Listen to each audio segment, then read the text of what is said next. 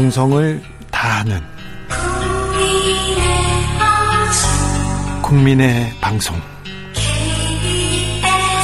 KBS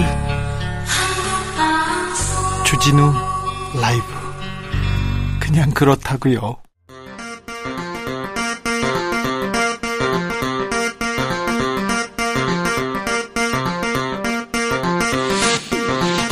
주진우 라이브.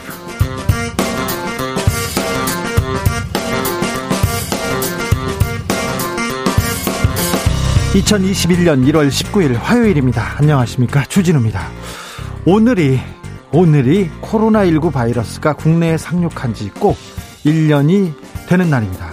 정은경 질병관리청장은 지난 1년을 돌아보며 방역과 일상의 균형이 어려웠다고 했습니다. 이제는 백신의 시간입니다. 국내에서 첫 백신 접종이 이루어지기까지 약 한 달 정도 남았는데요. 코로나 1년, 그리고 앞으로 1년 우리는 무엇을 준비해야 할지 이재갑 교수와 짚어보겠습니다. 이 시각 국회에서는 김진욱 초대 공수처장 후보자의 청문회가 열리고 있습니다. 공수처 1호 수사 대상을 놓고 설전이 벌어졌는데요. 국민의힘 조수진 의원이 여권 의원들이 공수처 1호 수사 대상으로 윤석열 검찰총장을 꼽았다고 비판했는데요. 공방이 커졌습니다. 김진웅 후보자는 1호 사건은 모든 가능성을 열어두겠다, 이렇게 답했습니다. 초지일검에서 관련 내용 논해보겠습니다.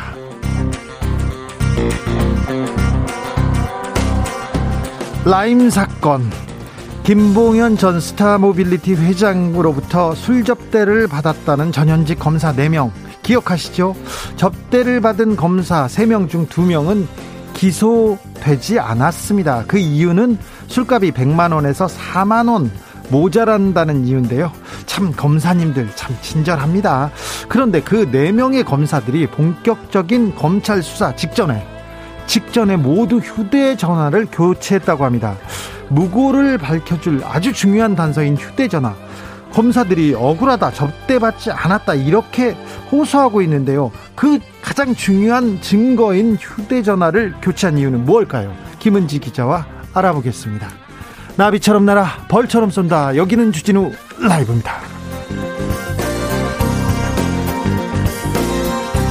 오늘도 자중자애, 겸손하고 진정성 있게 여러분과 함께 하겠습니다. 오늘도 무사히 잘 지나가야 될 텐데요. 화요일입니다. 어디서 뭐하고 듣고 계신가요?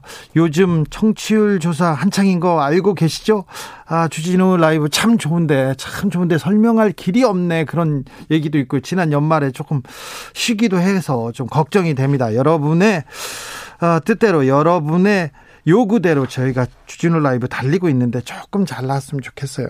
좀 바람입니다. 청취율 조사가 뭐라고, 참 성적표도 별로 신경 쓰지 않았는데, 네, 이거는 좀 잘해야겠다는 생각이 듭니다. 자, 전화 오면 KBS 라디오 주진우 라이브 아시죠? 보이스피싱, 이상한 전화가 오지 않습니까? 그러면 KBS 라디오 주진우 라이브 그렇게 얘기하시면요, 끊거나 아니면 보이스피싱 거기서 중단할 겁니다. 네. 오늘도 7시까지, 5시 5분에서 7시까지 함께해 주시고요. 나른한 오후에 에너지 충전이 필요하신 분들 비타민 음료 주세요, 이렇게 말하시면 제가 나눠드리도록 하겠습니다. 2021년 주진우 라이브 21 프로젝트, 21일 동안 21명에게 매일매일 프리미엄 비타민 음료 모바일 쿠폰 드리고 있다는 거 다시 한번 말씀드립니다. 어디로 보내냐고요? 샵 9730, 짧은 문자 50원, 긴 문자는 100원입니다. 콩으로 보내시면 무료입니다. 그럼 주진우 라이브 시작하겠습니다.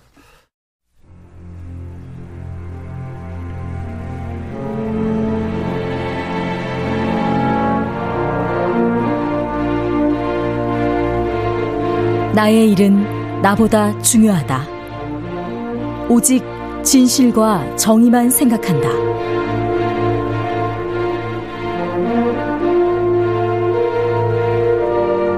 탐사 보도기자 외길 인생 20년, 주진우 기자와 오늘도 함께 흔들림 없이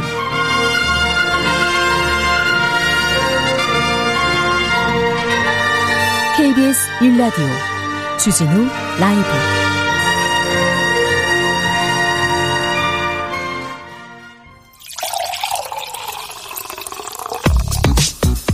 진짜 중요한 뉴스만 쭉 뽑아냈습니다. 줄 라이브가 뽑은 오늘의 뉴스 주스. 정상근 기자 어서 오세요. 네, 안녕하십니까. 코로나 상황 살펴볼까요? 네, 오늘 0시 기준 코로나19 신규 확진자 수는 386명입니다. 어제와 비슷한 수준이고 이틀 연속 300명대가 나왔습니다. 300명대입니다. 네, 지역사회 감염은 351명이고요. 경기도 139명 등 수도권에서 241명이 나왔습니다. 네. 비수도권에서는 부산이 17명, 강원도 16명 등이었고요. 이 누적 확진자 73,115명. 사망자는요? 네, 사망자가 19명이 추가돼서 누적 1,283명이 됐습니다. 예. 이 정세균 국무총리는 오늘 이 정부 서울청사에서 주재한 이 중앙재난안전대책본부 회의에서 일상이 조금은 회복된 모습이지만 코로나19는 보이지 않는 그 일상 곳곳에서 여전히 위협 중이다라면서 최근 한 주간 집단 감염은 줄어든 대신 확진자 접촉으로 인한 감염이 45%까지 높아졌다라고 말했습니다. 그러니까 가족, 지인, 직장, 동료 등을 통해서 전파되는 양상이라는 것이 정부의 판단입니다. 조심하셔야 돼요. 그래서 가족, 지인, 직장 동료를 좀 보호해야 됩니다. 우리가 서로 보호하고 보호해주는 그런 관계 굉장히 중요합니다. 코로나 시대에 다시 한번 말씀드립니다. 사회적 거리두기, 손 씻기, 마스크 잘 쓰기. 코로나는요 또 변이 바이러스 때문에 좀 무서워요. 네네. 영국발 변이 바이러스 얘기 나오더니 브라질발 변이 바이러스가 나왔다고요? 국내에서요, 그것도? 네, 그렇습니다. 영국과 남아공발 변이 바이러스에 이어서 이 브라질발 변이 바이러스도 국내에서 발견됐습니다. 지난 10일 인천공항에서 귀국한 확진자인데요. 이 브라질에서 출발해 독일을 거쳤다가 공항 검역소에서 확진돼서 의료기관에 격리가 됐고요. 치료를 받고 있습니다. 네. 이 정부는 늘어나는 변이 바이러스를 막기 위한 방역 대책을 강화했습니다. 앞으로 외국에서 온 모든 사람은 하루 안에 진단검사를 받아야 하는데요. 그동안에는 3일 안에 검사를 받도록 했는데 앞으로 밤이나 주말에 들어왔을 때를 제외하고 무조건 하루 안에 검사를 받아야 합니다. 경기도가 재난지원금을 전 도민에게 지급할 예정입니다. 네, 이재명 경기도지사가 전 도민에게 10만 원씩 지급하는 2차 재난기본소득 지급 방침을 확정했습니다. 경기도는 오늘 이 재난기본소득 관련 당 공식 입장에 대한 이재명 지사 측 입장이라는 공지를 통해서 당의 공식 입장은 지자체의 자율권을 존중하되 방역 상황을 고려해달라는 것이다 라며 당의 의견을 존중하고 방역 상황을 감안해서 2차 재난기본소득의 집행 시기와 지급 대상, 지급 수단 등을 결정하겠다고 밝혔습니다. 본래 이재명 지사가 기자회견을 해서 이 부분에 재난지원금에 대해서 설명할 예정이었었죠. 네, 하지만 문재인 대통령의 기자간담회가 어제 예정돼 있었기 때문에 발표 일정을 미룬 바가 있는데요. 네. 그리고 더불어민주당은 그 이재명 지사에게 재난지원금 지급을 지자체가 자율적으로 판단을 하되 코로나19 방역 상황을 고려해서 시점을 조절하자는 입장을 전달한 바 있습니다. 예. 민주당은 보편적 재난지원금의 경우에는 이 코로나19 3차 유행이 어느 정도 진정된 이후 검토해야 한다라는 입장이고 어제 문재인 대통령도 비슷한 입장을 낸 바 있습니다. 네. 그리고 경기도는 당의 요구를 고려한 결과 설 전에 지급하는 방침으로 결정을 한 것으로 알려져 있습니다. 경기도는 설 이후에 지급하면 효력을 약화시킬 수가 있다라고 밝혔고요. 이재명 지사가 내일 늦어도 이번 주 중에 지급 시기를 포함해서 확정 계획을 발표할 예정입니다. 검찰 세월호 특별수사단이 수사 결과를 발표했습니다. 네, 검찰은 옛 국군 기무사령부나 국가정보원이 세월호 유가족을 사찰했다라는 의혹과 관련해서 이 특별수사단을 구성하고 장기간 수사를 벌였는데요. 결론은 무혐의였습니다. 네. 그리고 당시 청와대 법무부가 세월호 수사 과정에 외압을 행사했다는 의혹도 혐의점을 찾지 못했다라고 밝혔습니다. 이것도 무혐의네요? 네, 무혐의가 나왔습니다. 이에 따라 특수단은 지난 1년 2개월간의 수사 결과를 발표하고 특수단 활동을 오늘로 마무리했습니다.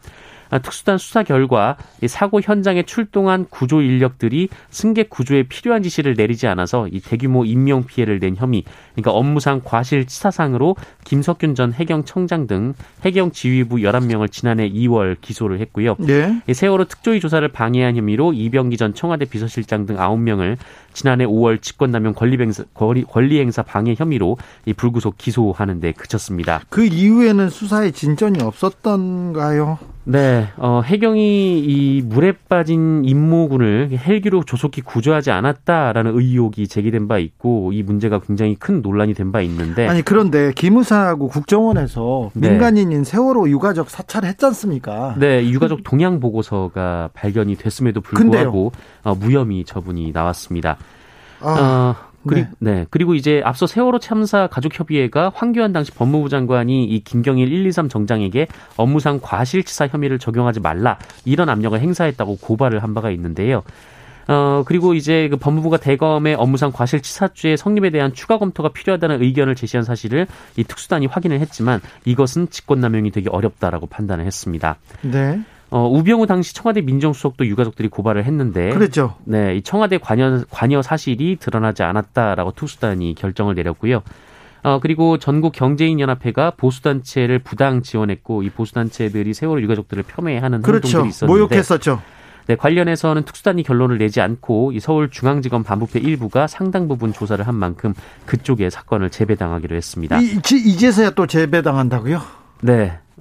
임관혁 특수단장은 수사단은 각종 의혹의 사실관계를 철저히 확인해서 유족들의 한을 풀어주려고 최선을 다했지만 법률가로서 되지 않는 사건을 만들 수 없었다라는 말을 했습니다. 한을 풀어주려고 최선을 다했다. 네. 알겠는데 분명히 세월호 유가족을 사찰한 의혹이 있었지 않습니까? 국정원과 기무사 직원들의 그 보고서도 있었고요. 네네. 조금 이해하기 어렵습니다. 전경련에서 보수단체한테 돈을 줘서 그 보수단체가 세월호 유가족을 모욕하고 폭식 투쟁을 하는 그런 일이 있었지 않습니까? 네네. 그 부분에 대해서는 지금 이렇게 특별수사단이라고 특별히 수사하겠다고 해놓고 처음 시작은 창대했는데 나중에 이게 아무것도 보여주지 못하면 반부패 일부 어떤 수사는 그렇게 열심히 하고 어떤 수사는 이렇게 안 하고 있으면 어찌 되는지, 검찰의 수사 능력, 검찰 개혁이 국민의 눈높이에 미치지 못한다는 점, 그 부분에 대해서 검사님들, 검찰청에 계신 분들 좀 명심해 주셨으면 합니다. 조금 속상하네요. 네.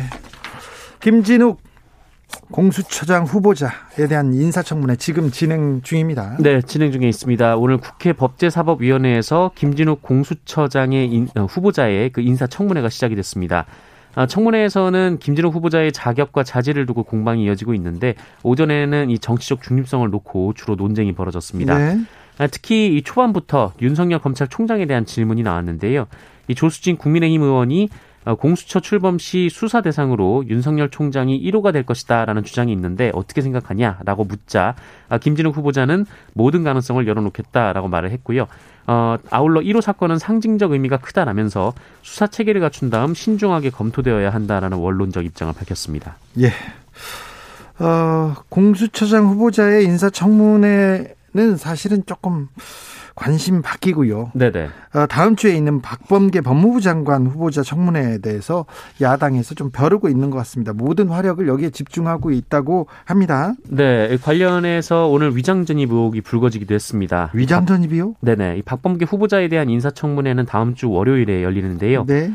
오늘 이 박범계 법무부 장관 후보자가 초등학교 졸업을 앞두고 있던 아들을 이 서울 강남 대치동 아파트에 세대주로 등록했다라는 의혹이 제기됐습니다. 세대주로요? 네, 이 국민의힘 조수진 의원에 따르면 박범계 후보자가 살았던 이 대치동 한 아파트의 세대주가 자주 변경이 됐는데 2006년에 박범계 후보자 본인이 세대주로 등록이 됐는데 그해 6월에 배우자로 변경이 됐고요. 다음 해에는 장모에서 아들로 세대주가 계속 바뀌었습니다. 네.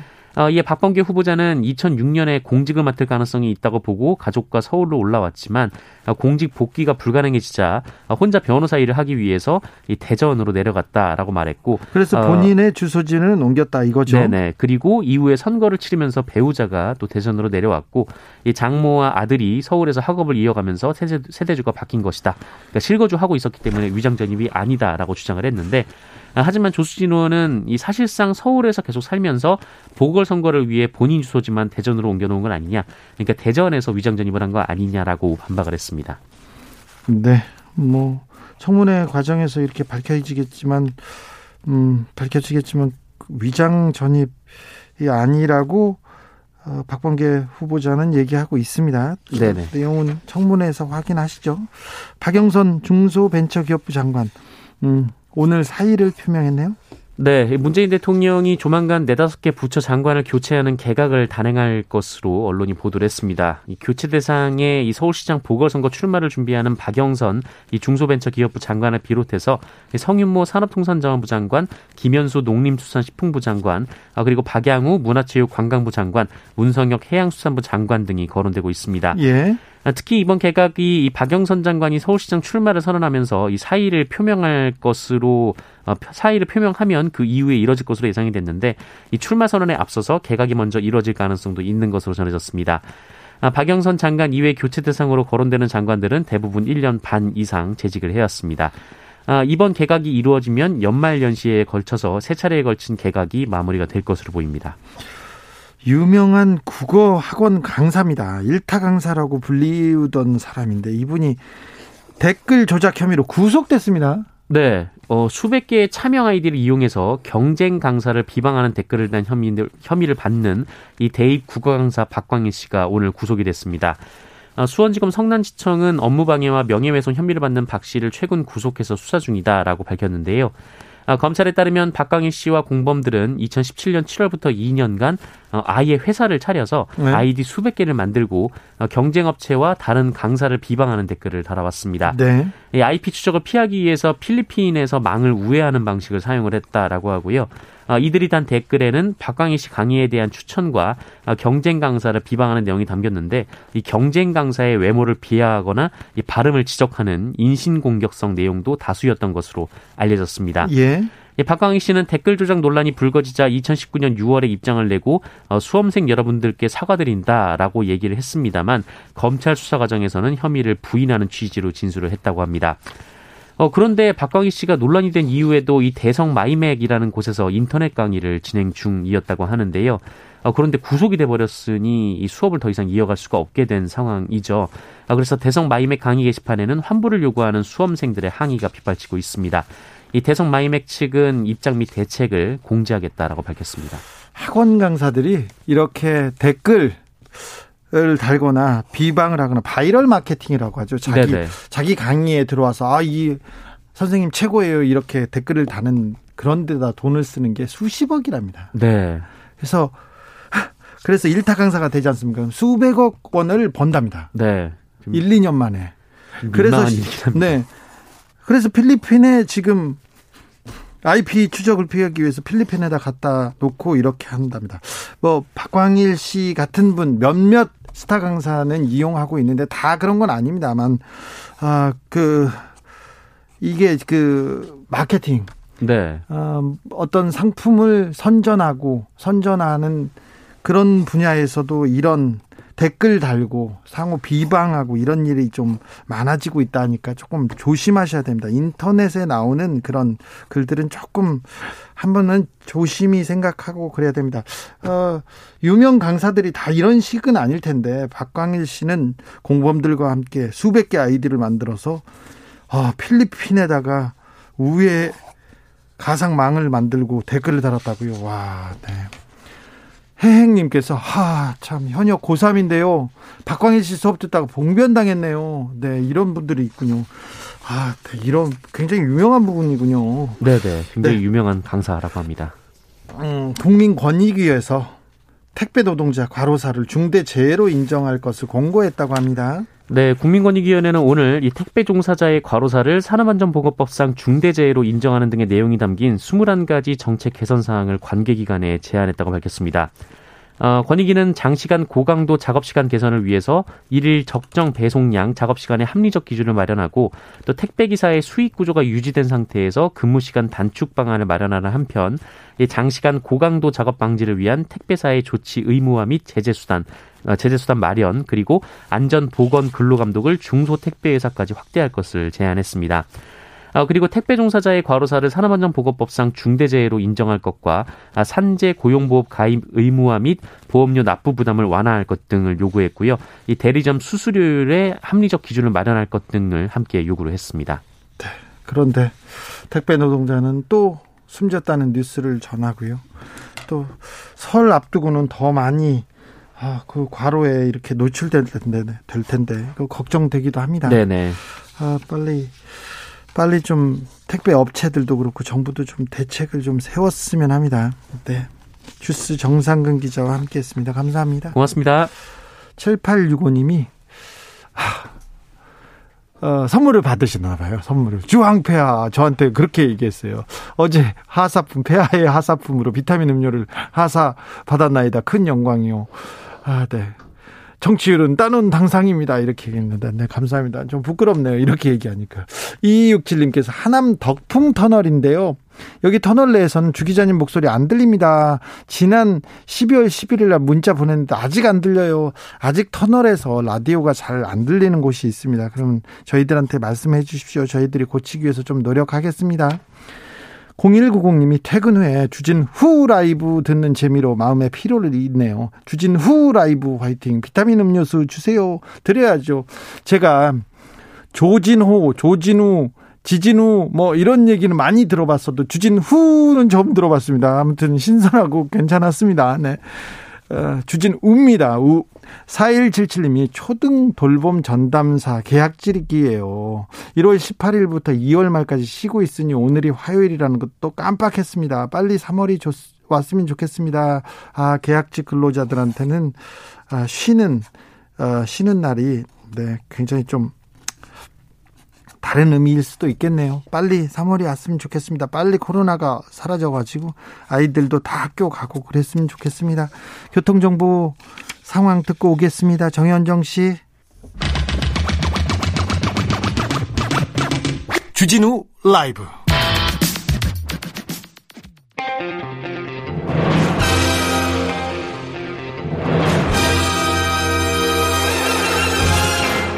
누가 검사에게 절대 권력을 주었는가.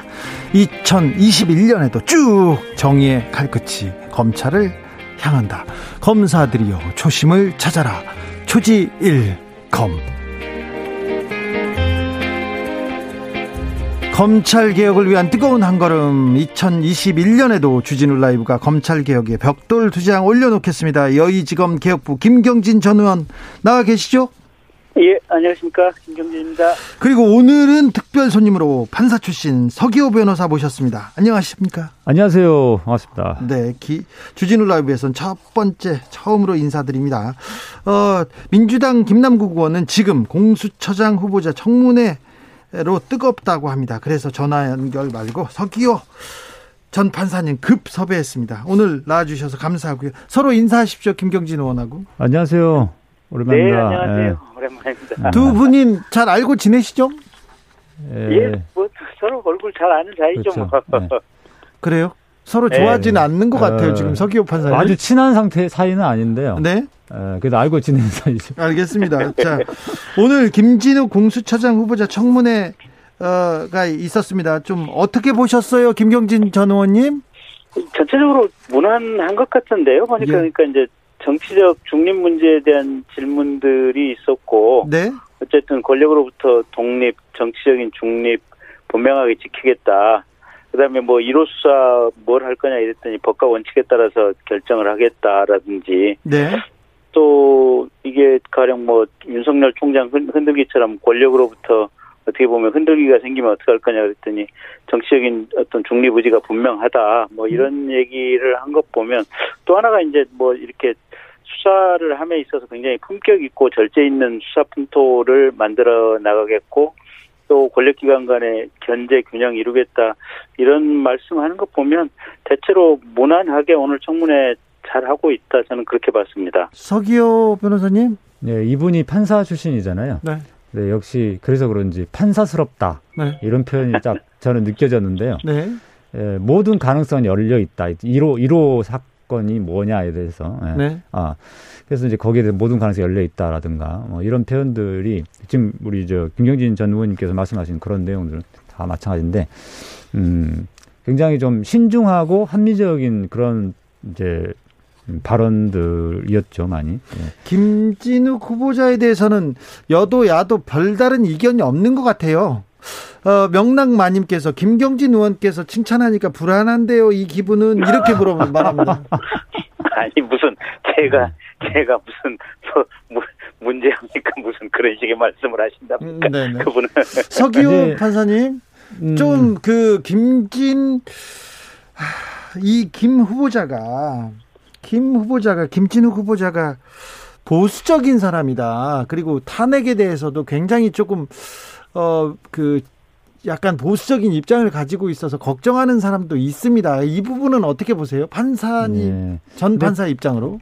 저는 뭐 그냥 쿨하게 바라보고 있습니다. 쿨하게. 왜냐하면 이분이 어차피 변협에서 추천되신 분이고 예. 본인 스스로도 오늘 인사청문회에서 자기는 중도 성향이다. 예. 이렇게 밝히셨잖아요. 그래서 뭐 그렇기 때문에 이제 무난한 답변들을 하셨던 것이고 또 앞으로도 공수처를 이끌어갈 때 그런 방향으로 이끌어가지 않을까라는 생각을 하기 때문에 본인 입장에서는 최대한 한쪽으로 치우치지 않으려고 노력을 많이 하실 것 같아요. 네. 김진욱 후보자 청문회보다 박범계 법무부 장관 후보자 청문회가 더 쟁점이 될 것 같은데요. 이 청문회의 큰 쟁점은 뭐가 될 것으로 보입니까? 김경진 의원님. 박범계 장관 청문회요. 네. 지금까지 조금 시끄러운 사건들이 여러 건 언론에 보도되지 않았으니까 우선 이제 그 부동산이나 토지 지금 재산 신고 안 한 부분은 그건 워낙 명확관화하고요. 이제 본인도 잘못했다라고 얘기를 하니까 그건 이제 그렇게 정리가 되는 것 같고요. 물론 이제 법으로 이제 명확하게 밝혀진 건 아니겠지만 장관 후보자 측근들이 지금 지난번에 그 김소연 변호사한테 이게 불법 선거자금 요구한 부분이 있지 않습니까? 네. 이거는 수사를 통해서 본인에게 책임이 있는 걸로는 그렇게 밝혀지진 않았지만 어쨌든 아랫사람들이 이런 일을 했다고 하는 것은 본인도 최소한 관리 감독 능력에 문제가 좀 있는 것 같고요. 그다음에 그 사법시험 전치 고시생들하고 싸웠다는 부분은 그쪽에서 지금 고발장을 냈는지는 모르겠는데 어쨌든 그 부분도 조금 시끄러울 것 같고 최소한 저는 그런 생각이 들더라고요. 그때 당시에 이제 국회의원 때 아니겠습니까? 네. 그러면 국회의원이라고 하는 것은 사실은 이렇게 얘기를 하는 또는 민원을 청하는 국민들의 말을 진지하게 들어주고 그분들하고 좀 가슴으로 공감하기 위한 노력은 있어야 되거든요. 그런데 최소한 그런 부분도 좀 부족한 점이 좀 엿보여서 어쨌든 청문회에서 이런저런 논란은 상당히 좀 박 장관 후보자에 대해서는 오늘 아마 김진욱 후보자보다는 논란이 좀 많이 있지 않을까 싶어요. 보면. 곁에서 지켜본 박범계 의원은 어땠어요? 저 김경진 의원님? 씩씩해요? 네, 근데 이제 그 씩씩이 이제 도가 지나치다 보니까 이제 저는 그때 왜 씩씩했는가를 지금 와서 생각해 보면 이제 요새 장관하고 나서 본인이 이제 고등학교 자퇴하고 이런 얘기라든지 또는 고시생들하고 언쟁했다고 하는 이런 부분들이 그 씩씩함의 부작용으로 작용했을 수도 있는 문제고 이래서 전반적으로 갑자기 이해가 그냥 확 되는 면들이 좀 있더라고요. 근데 어쨌든 네. 예, 힘있게 씩씩한 면이 좀 있으세요. 힘있게 씩씩하다는 얘기를 네. 좋게는 안 들리네요. 서기호 예, 저도 이분하고 2년 동안 네. 법사위에서 같이 근무를 해봐서 네. 옆에서 잘 봤기 때문에 국회의원 아는데요. 출신입니다. 법사위원 예. 출신입니다. 저도 나름대로 국회의원 출신입니다. 그렇죠. 네. 2012년부터 2014년까지 같이 법사위 활동했는데요. 네, 국민 판사 출신이지 않습니까? 또 자, 예, 굉장히 예리하시고 샤프하신 편이죠. 이렇게 네. 굉장히. 예. 근데 성격은 굉장히 활달하시면서 이렇게 개구쟁이 소년 같은 스타일, 개구쟁이 소년. 네. 약간 그러다 보니까 오해를 받는 부분이 좀 있어요. 아까 네. 김경진 전 의원님도 말씀하셨듯이, 예, 특히 이제 고등학교 때 폭력 서클 그 문제는 본인이 사실 오히려 떳떳하게 공개를 한 거거든요. 책에다가 네. 그러니까 자기가 이제 과거에 약간 방황을 했지만. 어렸을 때 좀 어려운 가정 환경 때문에 방황을 했지만 그걸 이제 이겨내고 이제 어떻게 보면 이제 국회의원까지 되신 그런 과정을 오히려 솔직하게 이야기하셨는데 그게 거꾸로 지금 인사청문회에서 공격 포인트가 되고 있어서 굉장히 그거는 좀 곤혹스러우실 것 같은데 하지만 인사청문회라는 게 항상 의혹 제기들이 항상 처음에는 제기되지만 네. 막상 청문회 당일날 당사자한테 직접 해명을 들어보면은 상당 부분 해소되는 측면이 또 있습니다. 네. 그래서 이런 폭력 문제, 특히 사법고시 전치 모임 학생 그분들에 대한 폭행 문제도 제가 보니까 직접적인 폭행이 있었다는 그런 물증 같은 건 없더라고요. 아, 네. 네, 알겠습니다. 조국 추미애 전직 법무부 장관 두 장관의 존재감 어마어마했습니다. 박범계 법무부 장관이 법무부 장관이 취임하면 어떤 스타일의 장관이 될 것 같습니까, 김경진 의원님? 그 본인이 지금 누차 몇 번 얘기하셨잖아요. 이게 장관 지명할 때 대통령께서 검찰하고 협력적 관계를 통해서 검찰 개혁을 잘 마무리 지으라라고 얘기를 하셨고, 예? 본인도 장관으로서 재직 중에 그런 어떤 기조하에서 일을 하겠다라고 얘기를 하셨던 거 아니에요, 박범계 지금 후보자께서. 네. 그래서 그 발언이 저는 모든 것을 함축하고 있다고 봐요. 결국은 지난번에 추미애 장관처럼 그냥 오로지 윤석열 때려잡기에 올인해가지고 그렇게 무도한 짓을 한다거나 뭐 이런 것 같지는 않고요. 아니, 의원님, 네. 그런 얘기는 좀 조금 자제해 주세요. 아니요, 어제 저기 기자회견에서 대통령께서도 뭐 윤석열 총장 관련해 갖고 여러 가지 얘기를 하셨지 않습니까? 네. 그래서 그런 상황을 종합해서 본다면 추 장관께서 하신 것은, 물론 그때 당시에 사실 추 장관께서 한 것은 그래도 대통령께서 은근히 그냥 서포트를 했기 때문에 그렇게 했다고 저는 이제 추정을 하고는 있는데, 네. 상당히 도와 원칙에서 많이 벗어난 행동을 했다고 보고 있고요. 어쨌든 그런 정책 기조가 이제 추 장관을 통해서 했던 것들이 도저히 이게 먹히지 않는다라고 현 정부 내에서 특히 대통령께서 판단을 해서 아마 이제 새로운 방향을 정했던 것 같고, 그 얘기를 박범계 장관에게, 이제 장관 후보자께 했으니 아마 인사협의도 검찰청법에 나온 대로 아마 총장하고 어느 정도 최소한의 협의는 할 것 같고, 그리고 밖으로 맛차름이 새어나오는 것을 최소한으로 줄이려고 하는 이런 방식으로 할 것 같고요. 가장 중요한 것은 지금 이제 공수처 지금 이 김진욱 후보자 인사청문회 통과하고 나면 이제 출범할 텐데, 그걸 어떻게 하면 이제 내실 있게 뿌리를 내리도록 법무부가 조용히 도와주느냐, 이제 요게 한 축인 것 같고, 예. 또 검경 수사권 조정하는 문제도 현장에서 이게 뿌리를 내리려면 또 이렇게 저렇게 세부적인 걸 좀 신경을 많이 써야 될 거예요. 네. 그다음 기타 지금 조국 장관이나 추미애 장관이 여러 가지 이제 그 법무부를 영으로 바꿔놓은 검찰 제도 개선들도 뿌리 내리려면 또 시간이 좀 필요하고요. 그래서 그런 역할들 박범계 장관이 아마 열심히 무난히 이렇게 해내지 않을까 싶습니다. 서기호 변호사님. 예, 제가 반론을 좀 제기하겠습니다. 네. 윤석열 때려잡기라고 표현한 거는 저는 반대 입장인데요. 추미애 장관님께서 윤석열 총장에 대한 징계 추진하고 하는 과정들은 나름대로 법적인 근거를 가지고 증거도 충분히 있었기 때문에 추진을 했던 것이고, 또 수사 지휘권 행사도 적절한 부분이 많이 있었다고 생각합니다. 이 부분, 특히 수사 지휘권 행사에 대해서는 윤석열 총장 스스로도 받아들였던 부분도 많이 있고요.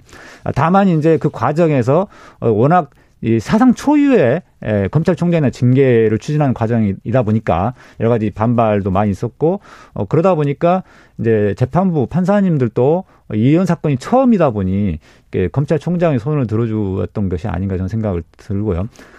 그래서 문재인 대통령께서도 또 박범계 후보자께서도 본인이 맡게 되면은 이제 좀 약간 그동안의 그런 이제 징계 추진하는 과정에서 벌어졌던 어떤 갈등이라든가 또 검찰 내부의 동요, 이런 것들을 좀 안정시키는 이쪽에 좀 더 방점을 찍게 되지 않을까 싶습니다. 김경진 의원님, 어제 문재인 대통령의 신년 기자회견 어떻게 보셨어요? 윤 총장에 대한 발언 어떻게 생각하세요? 이제 드디어 맞는 말씀하셨다, 원론적인 말씀하셨다라고 생각을 하고 있고요. 드디어 맞는 말씀 말했습니까? 드디어. 네. 그리고 저 얘기도 하셨지 않습니까? 최재형 감사원장이, 네. 무슨 탈원전 관련해가지고 감사를 하는 것이 무슨 정치적인 감사라고 생각을 하지 않는다, 이렇게 얘기를 하셨지 않습니까? 네, 네. 드디어 대통령께서 올바른 관점으로 올바른 얘기를 하신 거예요. 근데 문제는 뭐냐면, 그러면 그 전에 민주당의 국회의원들이나 이런저런 인사들이, 특히 뭐 전직 무슨 비서실장이나 이런 사람들이 감사원장이 정치를 한다, 감사원장이 무슨 주인 행세를 한다, 감사원장이 무슨 불법적인 행위를 한다, 이렇게 거친 언사와 비난을 쏟아내면서 감사원장 물러나라, 검찰총장 물러나라 했었잖아요. 그럼 그때 당시에 대통령은 왜 아무 말도 안 하신 거예요? 그러니까 어제 하신 얘기는 맞는 얘기인데, 과거에 본인과 함께 했던 민주당 여당 내의 인사들이 그렇게 잘못된 시각으로 잘못된 말을 마구잡이로 쏟아내서 국민들을 선동했던 이런 부분에 대해서는 사실은 그때 당시에 바로 잡았어야, 그때 당시에 어제와 같은 발언이 나왔어야 되고, 그리고 어제는 그런 부분과 관련해가지고 일종의 사과라든지 이런 메시지도 같이 들어있어야만 좀 더 좋지 않았을까 싶고요. 그렇지만 어제라도 뒤늦게라마 그런 메시지가 나온 것은 다행이다. 저는 그렇게 보고 있습니다. 어제라도 다행이다. 네. 이렇게 얘기합니다. 서기호 변호사님.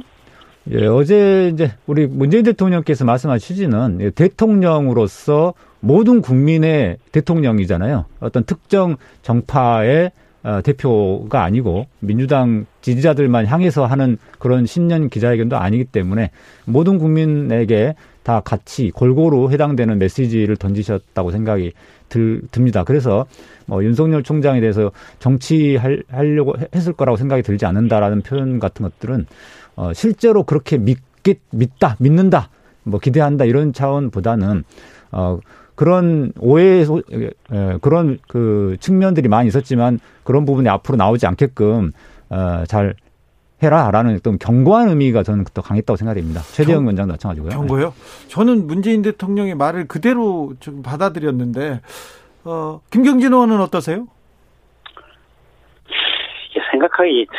생각하기 나름인데요. 예. 그냥 저는 이렇게만 말씀드리겠습니다. 어제라도 올바른 시각을 가지고 말씀을 해 주신 거에 대해서 그나마 안도의 마음을 가지고 있고, 과거에 그렇게 시끄러운 것을 주변 사람들이 일으킨 것에 대해서 아무 말씀을 하지 않았던 거에 대해서는 많이 좀 유감으로 생각을 하고, 도대체 대통령직이란 무엇인가에 대해서 우리 사회가 모두 한번 다 함께 생각해보는 계기가 됐으면 하는 게 제 바람입니다. 어제라도. 예. 그리고 김경진 의원님, 전직 대통령같이 말씀하시는 것 같아요. 자, 김경진 의원님, 이거 물어볼게요. 김학의 전 법무부 차관 출국금지 과정에서 일어난 논란, 검찰에서 수사에 나섰는데요. 이 부분은 어떻게 보십니까? 실제는 저는 긴급 출국금지 자체는 불가피했다라고 보고 있고요. 아, 예. 다만 그 긴급 출국 금지서가 조금 요건이 좀 부족하다 보니까, 네. 그 담당 이규원 검사인가요? 그 담당 검사님이 지금 동부지검 내사번호 2019 내사 1호라고 하는 이게 가짜 사건 번호를 지금 집어넣었잖아요, 보면. 그 이규원 검사님은 그게 이제 임시 사건 번호라고 하는데, 그게 임시 사건 번호라는 개념이 있을 수가 없거든요. 제가 보기에는 그냥 가짜 허위 내용으로 이제 기재가 된 것 같고, 네. 제가 가지고 있는 추론과 판단에 의하면 이규원 검사님은 아마 법적 처벌을 받으실 것 같아요. 그런데 이게 상황 자체가 불가피한 측면이 있어서 그렇게 크게 지금 무슨 처벌을 받을 이런 상황은 아니다, 이렇게 저는 보고 있습니다. 아, 김경진 의원님 굉장히 좀 이 부분에 대해서는 불가피한 측면이 있었다, 이렇게 얘기하십니다. 서기호 변호사님. 계속 반론을 터게 되는데요. 네. 예, 불가피한 측면은 당연히 저도 막 있는데, 이 출입국관리법에 보면은 긴급 출국금지 요건이 범죄를 저질렀다고 의심되는 자가 긴급하게 출국하려고 할 때 그거를 일시적으로 막는 거지 않습니까? 그래서 거기에는 범죄를 범하였다고 의심되는, 뭐, 요렇게 표현이 돼 있어서 반드시 사건 번호가 부여되는, 뭐, 내사 중이라든가 또는, 피의자로서 사건 번호가 부여된 자라든가 이런 규정이 없어요. 그렇기 때문에, 그 자체를 가지고 그 사건 번호 그 문제만 가지고 그 출입국 관리법을 위반했다라고까지 하기는 어렵지 않나라는 생각이 듭니다. 아무튼 김학의 전 차관에 대한 검찰 수사가 미흡해서 두 번이나 이렇게 거의 그 처벌하지 못하고 무혐의로 넘어갔었는데, 출국 금지 과정에 대해서 약간 법적인 논란에 대해서는 수사를 열심히 하기 때문에 이 부분에 대해서는 좀 편파적이다, 이런 의견도 있습니다. 근데요. 예. 그 윤석열 총장이 이제 그런 논란이 있을 것 같아서, 예. 김학의 전 차관을 구속 기소했던 그 담당 검사한테 이 지금 출국 금지 논란에 대한 수사도 맡긴 거 아니에요, 보면. 네.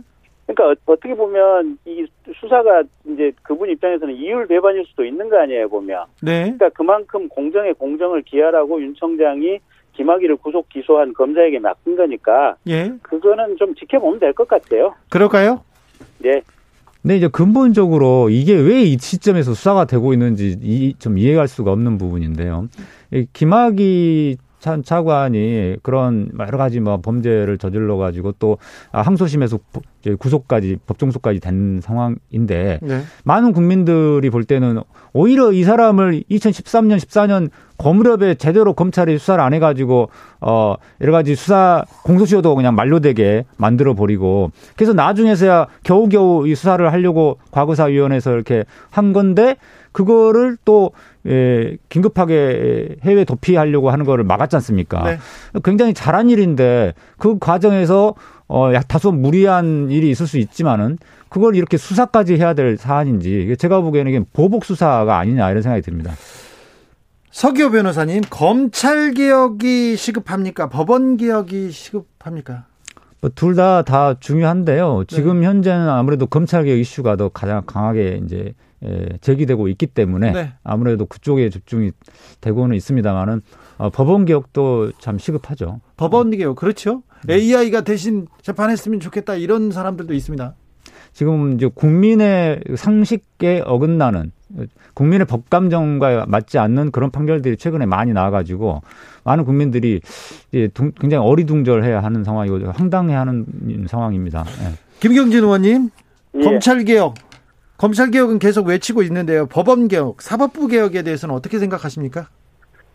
글쎄요, 저는 이제 판사 일을 안 해봐가지고 이제 잘은 모르겠는데 네. 그것도 이제 그 변호사 일을 손 뗀 지도 벌써 한 5년이 넘었거든요. 그래서 이제 저도 잘 모르겠어요. 근데 여전히 이제 그 변호사들하고 얘기를 해보면 네. 법원 재판 과정에 대해서 이런저런 불만들을 얘기하는 부분들이 좀 있더라고요, 보면. 네. 그래서 그런 부분과 관련해가지고는 여전히 이제 국민들의 목소리 또 변호사들의 목소리를 좀 들어서 개혁을 해야 될 것 같고요. 네. 이제 다만 개혁이라고 하는 것이 개혁을 할 수 있는 원동력을 밖에서 이제 얘기를 해야 되는데 그게 현재의 어떤 권력에 순치시키기 위한 그런 목적의 개혁이라든지 이런 것은 좀 리스크가 있기 때문에 이 개혁을 하는 과정에 있어서 대단히 조심스럽고 세심하게 진행하는 것이 필요하다 저는 그렇게 봅니다. 알겠습니다. 법원 사법부 개혁 얘기 나왔더니 김경진 의원 굉장히 또 겸손하시고 좋습니다. 네. 초지일검 마무리하겠습니다. 김경진 전 의원 그리고 서기호 전 의원이었습니다. 감사합니다. 감사합니다. 감사합니다.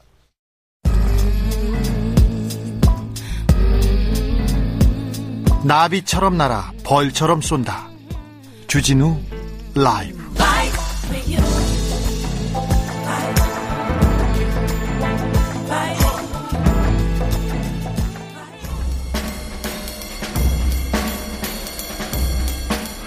느낌 가는 대로 그냥 고른 뉴스 여의도 주필.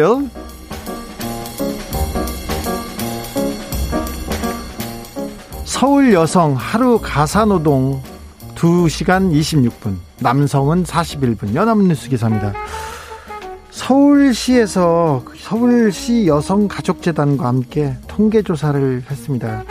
서울에서 만 15세 이상 여성의 하루 가사노동 시간 조사해봤더니 2시간 26분입니다. 남성은 41분이고요. 여성의 시간당 평균 임금은 15,037원입니다. 남성은 26,682원. 남성보다 5,000원가량 여성이 적습니다. 월 평균 임금도 200만 원 미만인 노동자 비율을 따져봤더니 여성은 44.2%인데 남성은 17.3%였습니다.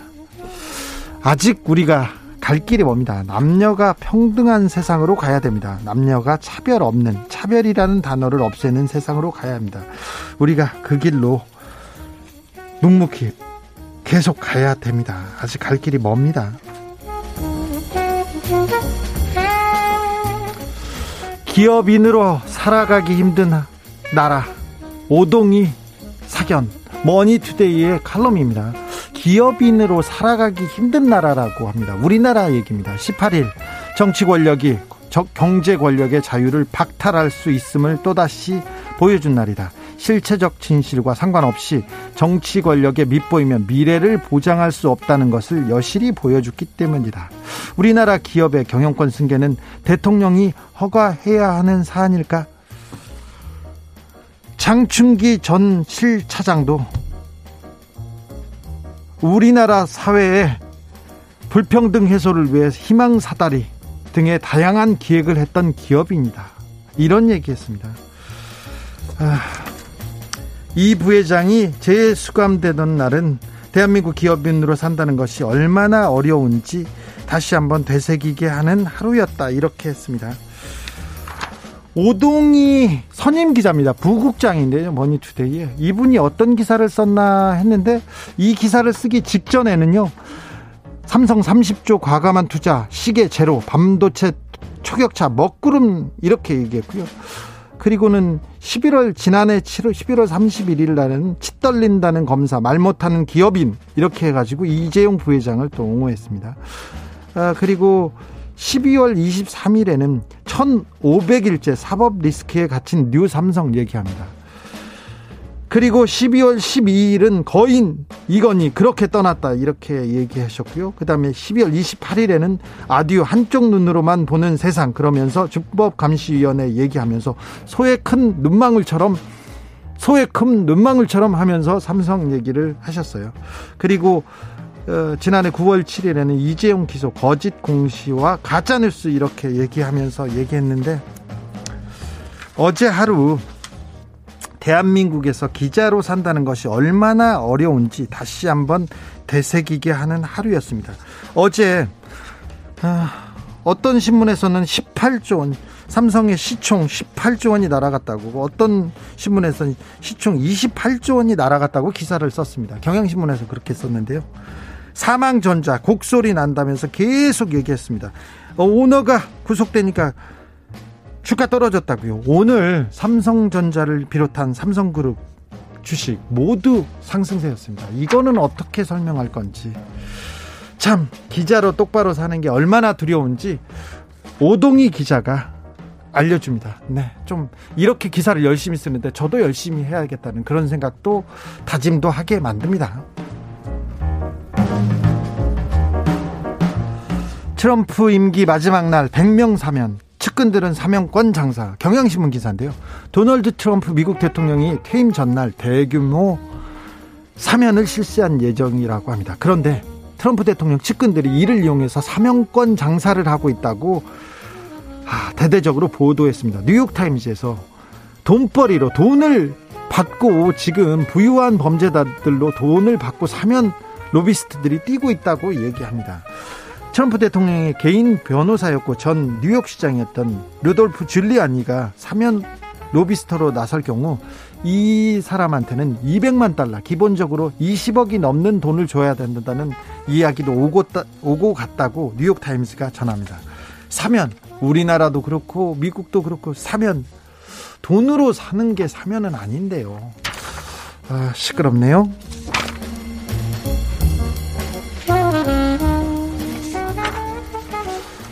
커피 한 잔 부탁한 노숙인에게 점퍼, 장갑까지 건넨 시민. 한겨레 사진 기사인데요. 지난 18일입니다. 18일 오전인데, 그날은 갑작스럽게 많은 눈이 내린 날인데, 서울역 앞에서 한 노숙인이 너무 춥다고 지나가는 행인한테 너무 추워서 커피 한 잔 사달라고 부탁했다고 합니다. 그랬더니 그 분께서 긴 방한 점퍼를 벗어주고요, 노숙인한테 입혀줍니다. 그리고 주머니 속에서 장갑도 벗어서 주고요, 그 다음에 5만원짜리 지폐 한 장을 노숙인에게 건넸다고 합니다. 우리 곁에 천사들이 있습니다. 천사들이 있어서 따뜻합니다. 왜 제 주변엔 없는 건지. 네. 청취자분들이 있잖아요. 천사 같은 청취자분들이. 네. 옥상 달빛에 당신의 안녕 들으면서 저는 잠시 쉬었다가 6시에 김은지 기자와 함께 돌아오겠습니다.